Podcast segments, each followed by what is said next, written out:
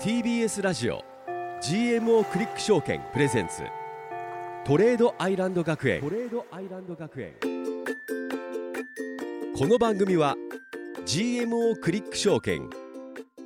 外貨 EX by GMO の提供でお送りしますさあトレードアイランド学園で今日も生放送で投資について学んでいくぞオンレット吉田くんおはよあ今週もよろしくねうよろしく頑張ろう花田ねさんいやーどう調子はいやもう授業で習ってからずっとこうドルと円の動きに関してはもう好きあれば見てる、いや本当そうだよね、やっぱもう気になっちゃうよねもう何かきっかけはないかなとか思いながらそうそうそうそうだから先週学んだね、はいあの日銀総裁が交代を変わりましたすることによってその金融緩和政策がどうなるのかみたいな、はいなるそほどれねが結局はんドル円に影そ響うしそてくるとう大きな関係があるんだよっていうこととまず FX で大事になるキーワードが、まあ、スワップポイントっていう金利差のことについても先週は勉強しましたいやそうねね。まだ俺ちょっとわかんないんだよねちょっと今日もいっぱい先生に聞いていきましょう。そうだねいきますか授業行きましょうかレッツゴー TBS ラジオ GMO クリック証券プレゼンツトレードアイランド学園この番組は YouTube でも同時配信中 GMO クリック証券プレゼンツトレードアイランド学園ここは個人投資家を目指す皆さんのために具体的な投資のノウハウを学ぶ学園ですツイッターは「ハッシュタグトレアイ学園」先生への質問はトレアイアットマーク TBS.CO.JP TOREAI アットマーク TBS.CO.JP までお送りください起立礼着席さあ本日もレッド吉田くんと花名美桜が生放送にてお送りしております、はいそして私たちの今日担任の先生、はい投資家でフリーアナウンサーの大橋ひろ子さんです大大橋先生今日もよろしくお願いします、はい、よろしくお願いいたします。ところでレッド君、えまた俺お先週もなんかいきなり言われて怒られたけどな俺なんかしました怒ってるわけじゃないの。このトレアイ学園の校訓は言えますか？あコウ君はい知ってますはい、投資にリスクはつきもの正解です。ですよねはい、はい花菜さんも心得といてくださいね。はい先生、はい、リスクがあるということを心得ながらいろんな経済指標とかニュース毎日発表されてそれでドル円相場動いているのを見てるかと思いますが、これを一つずつちょっとずつ学んでいきましそょううですよね。ねもう表があったら裏もあるってことですもんねはい、そうです。儲かることもあったら損をすることもあるからはい、だからその辺はやっぱり考えていかないとダメですよねそうですね。よろしくお願いしますお先生願いします先生早速本日の授業のテーマを教えてくださいはい先週大きなトピックが発表されましたアメリカの消費者物価指数題して CPI ですわかります CPI 聞いたことありますいや聞いたことはあるんですけれども、この三文字はよく聞くんですよねなんかなんとなくねニュースでいっぱい流れてきました最近だよね、消費者物価ですから物価私たちが買うもののものの値段なんですね、うんこれがなぜ重要かということなんですがまはずい先週のそのニュースを簡単に紹介しましょう、はいはいえー12日水曜日アメリカの3月のうん CPI、消費者物価指数発表されました、はい前の年の同じ月と比べてうん5%の上昇で物価上昇率はその前の月での6%を下回ってえー9ヶ月連続で縮小しましたというニューおーニュースです。おおというなこるとほはど下がってるってことそうですインフレが落ち着いてきてるってことですかそういうことはだ、い、この5%というのは21年9月以来1年半ぶりの水準に下がってきたうん一番高かった時というのは22年去年の6月でなんと前年同月比で9.1%えー、ピンときます9.1%ってだからほぼ10% 10%こうはい物価が上がってたってことですか、まあ、前年と比べてそうですす1年前の同じ月と比べてほぼ 10%9% 物価が今年は高いですなるよほどと値上がりしてたってことはい、とんでもない数字だったわけですけれども、最新の3月のデータでは5%ということで、まあ、2年ぶりの水準まで下がってきたあインフレってもうだいぶ落ち着いてきたよねほっと安心感ということなんですね。はい、これでも、うんえー物価が上がってるイコール、リス利上げもされていたということですよね。そうなんですうん、アメリカは去年の3月からうん利上げをずっと行っているんですね、ははいい、去年の3月の時点でアメリカの政策金利は0.25%、はいゼロ金利でしたはい、今ゼゼロ金利から5 5%ですね、はいえー4.75からすご5%っていうこうちょっとレンジがあるんですけど今5%までたった1年一で年で5%も上がってたんですね。それってでも景気に悪影響になるっていうふうに不安になる人もいるんですよね。あそれはどうしてですか。だってお金金借借りりづづららくなっちゃうから借りるときにああのそうかゼロパーセントだったら住宅ローン組みやすいけどそうかそうかそ5パーのローン組める。組めないです。やだ。バブルの時ぐらいですね ですよね。うんあバブルの時はもっとか。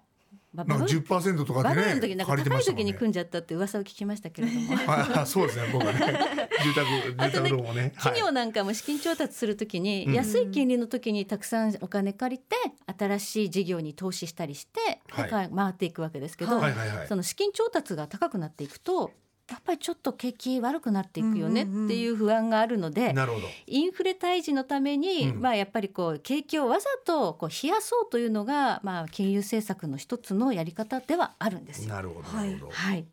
まあこの消費者物価指数はあの医療とか食料品とかまあうん200項目をリサーチして指数化しているということなんですが、ほうこれなんでこんなにね去年急激に上がっちゃったかというとはい、はい。わかります。去年？去年上がったか。一昨年から去年ガーッとインフレがどんどん物価が上がっていったんですね。なんでだったんだろう。でもコロナが落ち着いてきて、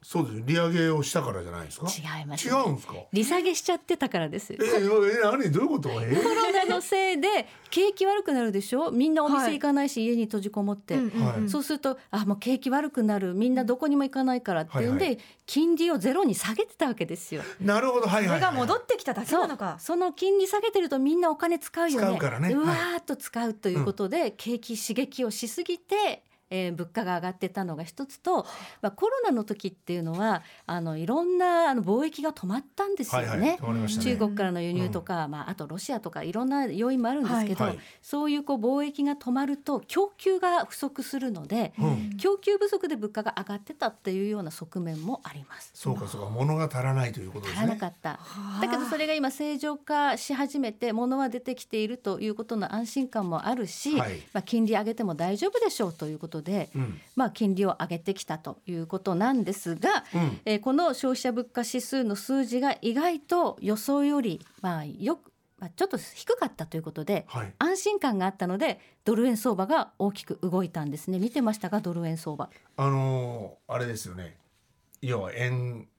円高になってきたと高円高ドル安円高、ですよねう。うん、ん。インフレの数字が予想よりも強かったらああアメリカはまだまだ利上げをしていかないとインフレを退治できないよねってことになるので、えー利上げ警戒が強まるんですけれども、はインフレの数字が予想よりちょっと低かったので、うんじゃあアメリカの今の利上げも急ピッチに5%まで上げてきたけどもうそろそろ終わりだよねなるほど。うん。終わるということはもうこれ以上金利上がらないだろうからドル高もそろそろ終わりそだうかよドルを買ね。うよりも円を買おうみたいなはい、ことになってきたみたいなことですか。はいということで円相場一時132円台後半をつけまして発表の直前と比べて1円ぐらいストーンと円高ドル安になったということが先週ありました。なるほど。どじゃあこの後もそのまま下がっていくんですか。ところがその後ドル円相場はこう戻ってきてるんですよね。そうなんですね。その後またちょっと一回円安にガツンっていっなたって感じがありましたけど、あれはうわー何があったんですか。どっちの方に行きたがってるのかわかんないですよね。先週だからすごいね動きだったそうかですら。うん先週はこの CPI 消費者物価指数が発表になりましたが大事なのはあのアメリカから出てくる経済指標ってたくさんあって、うん週末はミシガン大学が発表した消費者調査でうん1年先のインフレはどうなってますかっていうこうマインド調査なんですね。はいはい。 1年先は、えー、4.6%のインフレになるっていうような数字が出てきたんです。うん同じ数字先月も発表されたんですが、はい先月は3.6でした。はい。今回4.6に1%あら上がってる。 1年先のインフレ期待が高まったっていうことであれそうするとまだインフレ続くかそうもかって見る人ドルが買われるもなそういうことですそういうこそうかとですそういう心理になりますよね去年と比べる数字と未来を予想する数字ってことですねと。いうのもあるんですね。なるほど、うん、プラス今週に入ってもドル円相場ちょっとこう高いんですけれども、はいまあ、つまりドル高になってるんですが、はいえ週初に発表されましたニューヨークの連銀が発表している製造業景況指数という経済指標が出てきたんですね、3月時点でこれマイナス24.6だったのが、はい昨日出てきた数字プラス10.8とわお飛躍的にうわすごいですね30%も違いますねボ。ーンと上がったんですよ。これもまあ製造業のまあ従事者にまあアンケートするっていうようなリサーチのまあ重要な指標なんですがこれはあのいろんな出てくるこうアメリカの経済指標の中でも製造業の指標としては先行性があるというふうに注目されていましてはいここの数字が跳ね上がってるということはこれからアメリカから出てくる経済指標良くなっていくんじゃないの景気はいいだろうそうするとインフレって意外と今落ち着いているように見えるけど、はいもう一回浮上する可能性があるんじゃないんですかとなるとドル金利はまだ上がるかもしれないなるほど。やっぱりドル買っとこうって人がまた現れてきたってことそうですそうか、はいなるほどねえーと一週間の中だけでこんなにあるんですよレッド君。いや本当にねもう終始見とかないとわかんないねね。あのいろんな経済指標があちこちから発表されますしドル円相場を見る上ではアメリカの経済指標も重要ですけどやっぱり日本からも出てきますからね。ああもういっぱい日本のやつはあんまりドル円相場動かしたりはしないんですけれども、で日本の場合だと、あれなんですかやっぱり日経新聞とか読んどけばいいわけですかまあ、日経新聞は、まあ、その瞬間のニュースというより前日のニュースと前か日かそのね、まあ、夜中までのニュースが朝出てくるって感じですだよからニね。ュースを結構見とけば、はい日本のことはわかりますよねでも、はいアメリカのこととかって世界のことってあんまりわからないですよねそうですねうんだからこのいろいろ経済指標が発表になるっていうのは FX をやってる人にとってはその FX のこう情報が集まってるところを見に行かなきゃいけなかったり、はいどこに見に行けばまいあ、いですこか、のアプリ、はいあのトレードする取引する、はい例えば GMO クリック証券さんのアプリでも、はいニュースっていうのがどんどん FX 関係のニュース出てきます入のってでますねはい、はい、それをまあそうだ常にチェックしておくっていうのも重要かもしれませんね。なるほどね、そういうことか先生ありがとうございますこの後もよろしくお願いいたします、トレードアイランド学園本日の一曲はイーグルスで Take It Easy でしたいやいやこの曲が流れたということはトレードもイージーってことですねあ違うん ですか違いますねブー了が解出でましすた。ははいい、リスクが少ないのはい、はいそうです。校訓を忘れずに。生放送でお送りしておりますトレードアイランド学園ここからはこれから FX を始めたい人向けのトレアイ学園 FX 実践編ですよく来たーははい本日も FX のキーワードを大橋先生に解説していただきます、はいでは先生今回のキーワードはリスク回避のいろはのいです。わおわおこれ大事かもしんない、もうさっきもね曲一そう曲聴いて「イージー」とか言ってるから怒られてましダたからメねね。本当怒られたよすごい目で見られたもん、ブーって言ってましたからね。はいそうですね。あの校訓がリスクはつきものとはいいうところなんですが、まあリスクたくさんあるんですが、これから FX を始めたいと思った方も、この番組をね、この学園に参加してくれた皆さんの中にいらっしゃるかと思います。うん一番重要なのはまずお金を準備しますよね。はいはいそのお金減らしたくないですよいねや。そうなんです減らしたくはないです、大リ切スなナーさんからも来てました、うんラジオネームルーカスさんから、まあ、先週の放送を聞いて、いざ FX を始めようと思っていたところにリスクの説明がありとても勉強になりました、はいまあ他にもリスクについてもっと知りたいですってやっぱリスナーさんの声もい、いやそうだよねあったのでうんぜひお願いしますはい、じゃあ資金を減らさないためにどうしたらいいのかという資金管理について今日お話ししたいんですが、FX はレバレッジをかけることができる取引だというのはもう学びましたね。大事はい、はい、少ない資金で大きな金額の取引ができます。はいところがやっぱり値動きによっては損が出たり、まあ、利益が出たりするわけですけれども、レバレッジがかかってる分思わぬ損失が出ることもありますので一体自分がいくらの資金に対していくら取引に使っていたら適切なのかということを今日はちょっと覚えていただきたいなと。そうかそうかそれちゃんとしっかりと頭の中で把握しておかないとダメですねじゃあまず10万円を用意したとしましょう。はい、はい10万円始めやすいですね、はい10万円ぐらいでしたらね。はい10万円はいはい、そして、えー最低のお取引単位ははい1000ドルから、あ1000通貨単位でできます。はい1000通貨単位1000ドルから。先通貨はい。手持ちの皆さんの円を売って先通貨のドルを買うという取引をします、はいはい最初に。はいで今1ドル130円だと仮定して、はいえー、1000通貨買うとどのぐらいのお金の取引額になりますか出てくるの分かりますか 130×1000 千ですか。はいということは千え十、三万そうです、円ぐらいかかると。はい13万円のお取引をすることになります、はい1000通貨単位、はいうんところが FX の場合4%ぐらいの証拠金でできますから、はい実際に使うお金は5200円でできるんですよ、うん10万円入れてるけど、あ5200円使ってなるほど。取引最大の二十五倍のレバレッジがかけたら、そう5200五千二百円できると。でできるということなんですね。はい、でこれをあの1万通貨単位で考えると130万円が必要だっていうのは分かりますよね。はい1000通貨で13万円ですから、1万通貨だと130万円。は。はいいじゃあこれでドル円相場が動いた時にどのぐらいの損益が出るのかということなんですが、はい1000通貨単位でお取引して先ほどのように1円消費者物価指数でこうバーンと下がったとします逆方向に。はいはい。 1000通貨単位だとどのぐらい損すると思いますかえっ、と一円だったら千通貨だと一万円。違え違う？えう1万通貨単位だと1万円になるんですか。はい1000通貨単位だと1000 1000円うんあそうか。ダメだ計算できてね。はい。まあこれはもう単純に覚えてくれればいいです、はいなるほど1000通貨単位だと1円置くと1000円ですけど、はい1万通貨単位だと1円置くと1万円はい。です大きいな、 10万円の資金用意して、はい1万通貨単位いきなり取引したらたった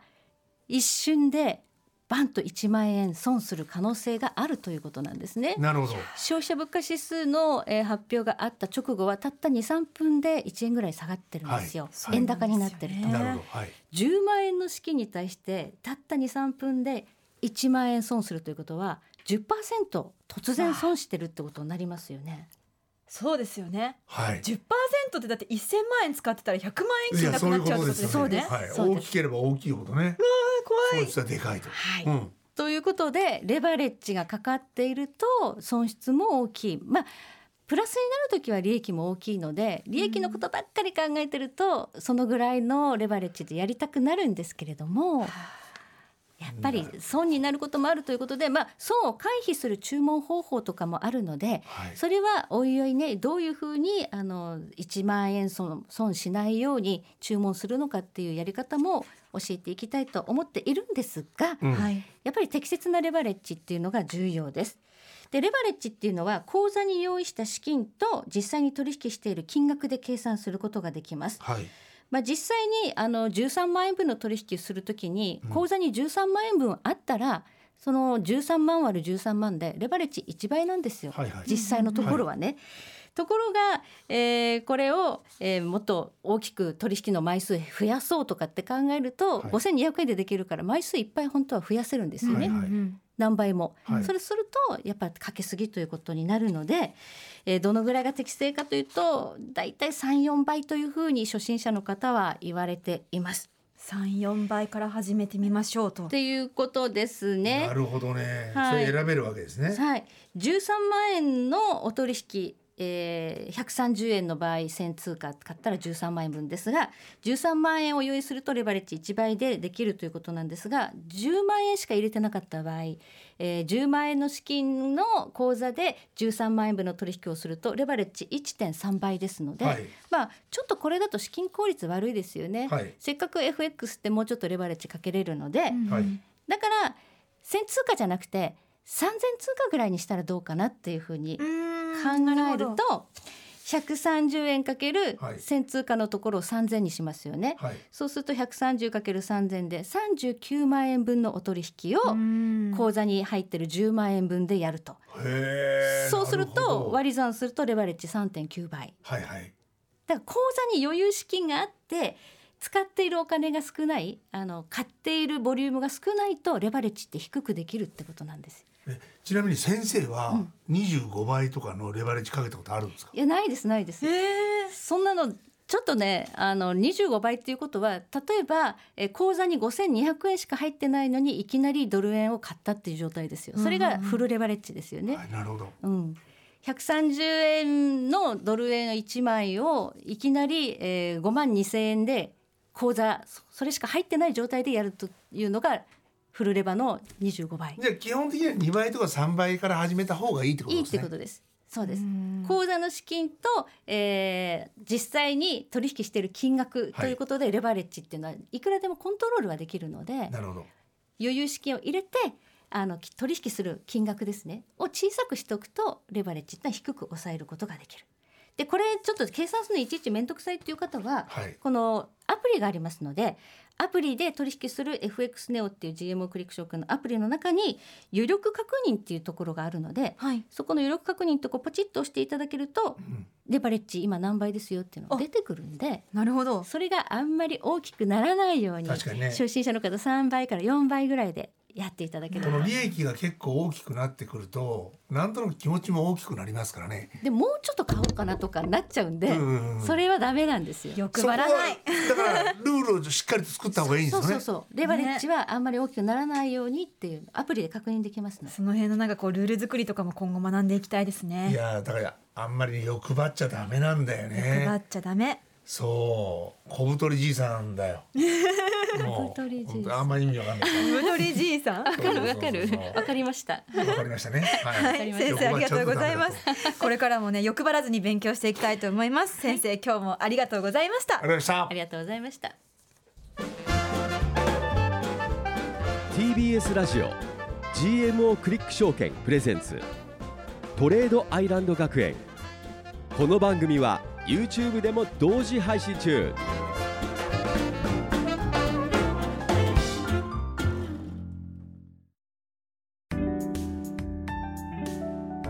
ここで GMO クリック証券からのお知らせです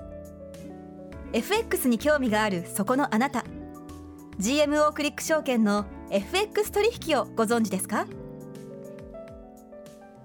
GMO クリック証券は業界最小水準のスプレッドで安い取引コストが魅力であることはもちろんパソコンからスマートフォンまで使いやすい取引ツールも人気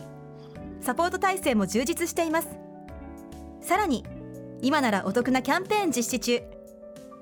FX 取引なら GMO クリック証券 GMO クリック証券株式会社は関東財務局長金賞第77号の金融商品取引業者です当社取扱いの金融商品のお取引にあたっては価格変動等の理由により投資元本を超える損失が発生することがありますお取引をする際は当社のホームページや契約締結前交付書面にて手数料などの諸経費およびリスクについて十分ご確認ください TBS ラジオ GMO クリック証券プレゼンツトレードアイランド学園ツイッターは「ハッシュタグトレアイ学園」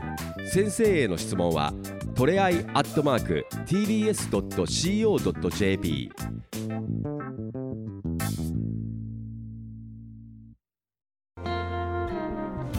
TBS ラジオ GMO クリック証券プレゼンツトレードアイランド学園さあレッド吉田君本日の授業どうでしたいやだからレバレッジはやっぱ慎重にかけた方がいいなっていうのは学びました。そうでですすねね、なんかこれこれはでも本当に初心者はなんかやりがちかなとか思うんで。ね変えちゃうってことが怖いですもんねそうやっぱりうん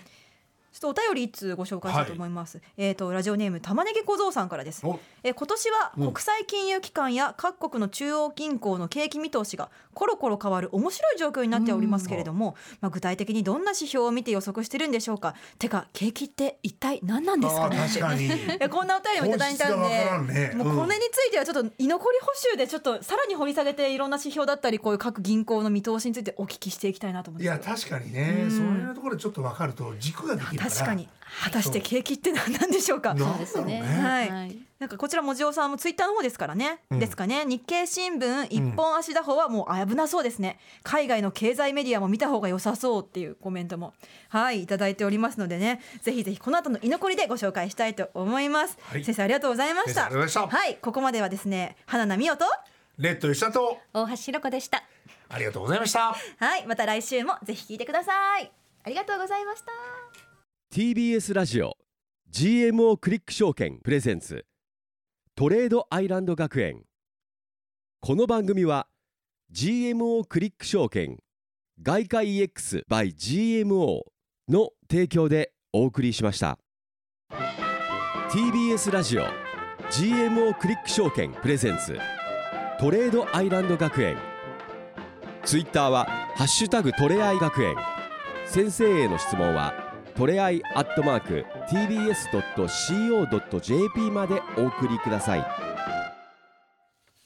さあここからはトレードアイランド学園の居残り補修でございます TBS ラジオ公式 YouTube のチャンネルのみでの配信となりますはい、YouTube も引き続き大橋ひろ子先生と一緒です。よろしくお願いします。よろしくお願いしますさあさあさあ本日はまあその CPI とかね、はいそういう指標一週間にいっぱい出てくるやつ、勉強しようよっていうこれも大事だよっていうふうなのを話聞きましたよ今日は、うんうんあとはレバジレバレッジはかけすぎなレバレッいジ。まあこれが本日のテーマでしたけどそう、まあ、さっきのちょっとおたお便りの続きからいきますか、それいきましょうはい、まあその気になる景気とは何とぞはやと 何度やぞ。うん景気ね、うんあの、FX をやる上であの、景気というものを測るときには、うんやっぱりその景気が上がっていてインフレがどうなのかって両方見ていく必要があるんだけどその景気って何ぞやって言ったときに、ん例えば国際機関 IMF とか OECD が発表するのは、えー GDP 成長率はいというのを発表しますよね、日本はなんかこの度、えー見事に景気の下方修正をされてしまったんですけれども、はいああいうところが、まあ、国際機関が発表してどの国は来年伸びそうだとか日本はダメそうだとか、まあまず一つ GDP 成長率というものを見ていくのが一つの目安にはなりそますれを見ることによって、えーその FX 的にはどういうふうにやっぱり景気が下がるって言われてる国よりも、うん景気が拡大して伸びていくよ GDP が伸びていくよっていうふうな国の方が、えーお金は投資が集まるなるし、ほどき金利も上がる可能性がありますそよこねの。通貨を狙った方がいいっとていいううことです。ことがなるほど。というのはざっくりですよ、うん GDP 見てトレードする人あんまりいないんだけど、はいはいはい。基本的にあのどっち向きなんだろうってこの国はっていうことうんうんうんを考えておいた方がいい。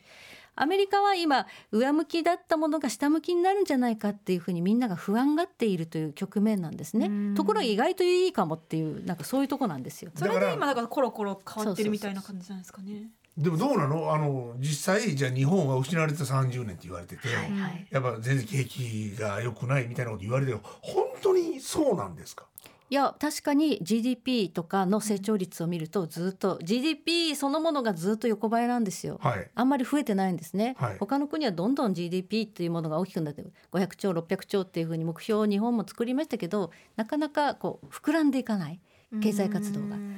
それはやっぱり本当に停滞はだからして世る界の投資家が日本よりも他の国にみたいな。まあだかここならんですかそれは確かに中国という大きな国が現れてしまって、はいあのまだ全然そのビジネスがなかったところに新しい国がビジネスを始めるということはチャンスがすごくあるんですよ、はい。フロンティアというこはといで。はい。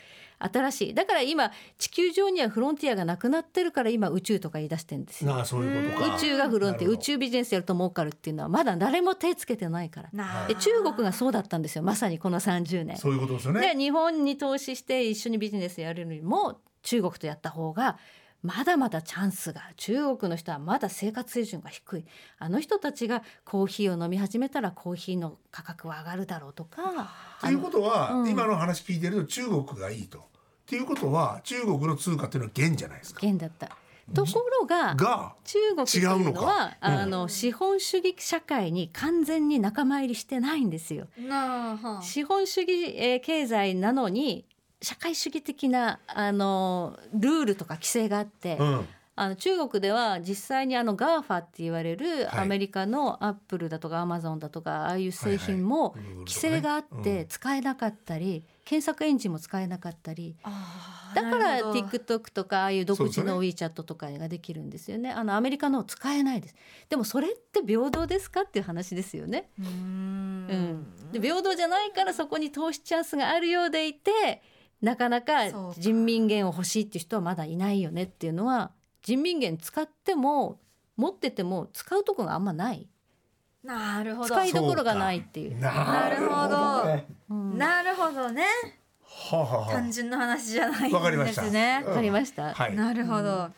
でもまあその景気が良くなればあのいいわけですもんね。景気が基本的にはい良くなる国の方が投資が集まるし、うん景気良くなるってことはお金が回るってことだから、うんその国民が例えば日本だって、えー個人資産を1,000兆円超えてるわけだから、うんその個人マネーがあのいろいろこう使ってくれたら儲かるじゃない企業は、うんそうするといろんな海外の企業も日本に入ってくるよねはいはいはいということで投資が増えるそうなると円が強くなる円買いして日本でビジネスやろうっていう海外の企業がいっぱい来たら日本がやっぱり注目されると円が強くなるよねみたいなそういう発想ですよね。なるほどね。でまあそのような動きにはなかなかなってないから意外と難しいか。うーんいやあのアベノミクスの時はやっぱでもすごい金融政策はでい通貨の円をこうねあの安くして、はいでいろんなことをやって失業率はだいぶ改善しましたし、ん相当あの景気株価も上がったしうん株価が上がるってことはすなわち景気が良くなるってことでもあります。企業の業績が良くなるから株価が上がるわけですようんね。うん株が強いってことは景気がいいってことねと等しいわけですよね。なるほどね。うんなるほど。で日本はあのバブルの時の3万いくら日経平均あそこまだ超えてないんですよ、実は。30年前壁のがずっとありますねそうあそこを超えらられない国って他にないんですよその30年前の高値超えてない国なんてみんなもう伸びてるわけですそれが失われたなんとかですよねそうか厄介だな。そうか。日本頑張りたいですねだから日本が頑張るような何かが見えたら日本の円を変えるわけですよ。そういうことですよね。まあ円はあんまり強くなるとでも日本は輸出の企業もあるので円安であそうかっそうかた方がいいだから金融政策的にはちょっとこう緩和を続けてるってところがあるんであすなるけどほどね。ね。そうか相対的に見てそう考えないといけないと。そうなんですよ。そうなん難しいですあのいい景気が伸びてるからその通貨買いかっていうとそれで緩和を続けてる国だとなかなか金融政策との兼ね合いで高くならなかったりしますから。なるほどね。うん、うん、だから景気というのは一体何なのかということが分かったこれはね 結局わからないが正解なのかもしれあなのいですね日銀も分かってないっていうとこがあってうんなんでこれだけ緩和をやってもうんみんながなかなか本当にインフレ率の2%達成できないのか最終的には人の心が動かないからマインドが冷えたままだからじゃあなんでマインドが冷えてるかっていうと増税だいやそこですよねそもっうちそっちだからそのですね。税税金を少なくしてくれりゃねそみんな使うと思うんだけどなうん金融政策だけじゃないかもしれないってことですね。ちょうどなんかそれに関するお便りなんですけど、まあ鹿尾さんからですラジオネーム、はい鹿尾さん番組でも経済ニュースでも扱われているインフレ率2%って何を基準に目指しているのでしょうって、えー国際的に2%っていうのは標準化されてるんですね。もう全世界でってことですかえーインフレターゲット2%っていうのはアメリカの FRB 議長だったバーナンキさんっていうのが、はいえー導入したんですけれども、はいえーそこから2%っていうのが一つの基準になってあーなるほどでも日本は1%にしますよっていうとアメリカと比べるとインフレ率の目標が低いよね、うんじゃあ日本ってやる気ないよねになっちゃうから、世界がやっぱり2%ってそ言んったなら部活2%みにたなないるわ感けじでで決すまよってるんねで。すかそうインフレターゲット2%っていうのはアメリカがまあ2%大体ね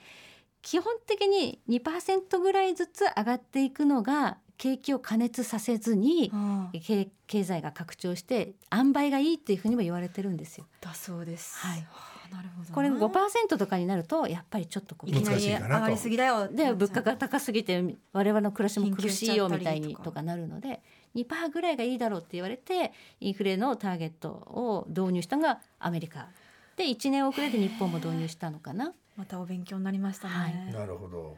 なるほどでもそれが達成できてないんですもんねなかなかでも徐々にあの物価は上がってきてるもんね、うん実際に表向きの数字はもう達成してるんですけどうん日銀が今言ってるのはこの2%達成したのってまた下がっていきますよとこのままあのまた金利上げたりとか金融引き締めやるといはいまた下がってすぐデフレに戻っちゃうから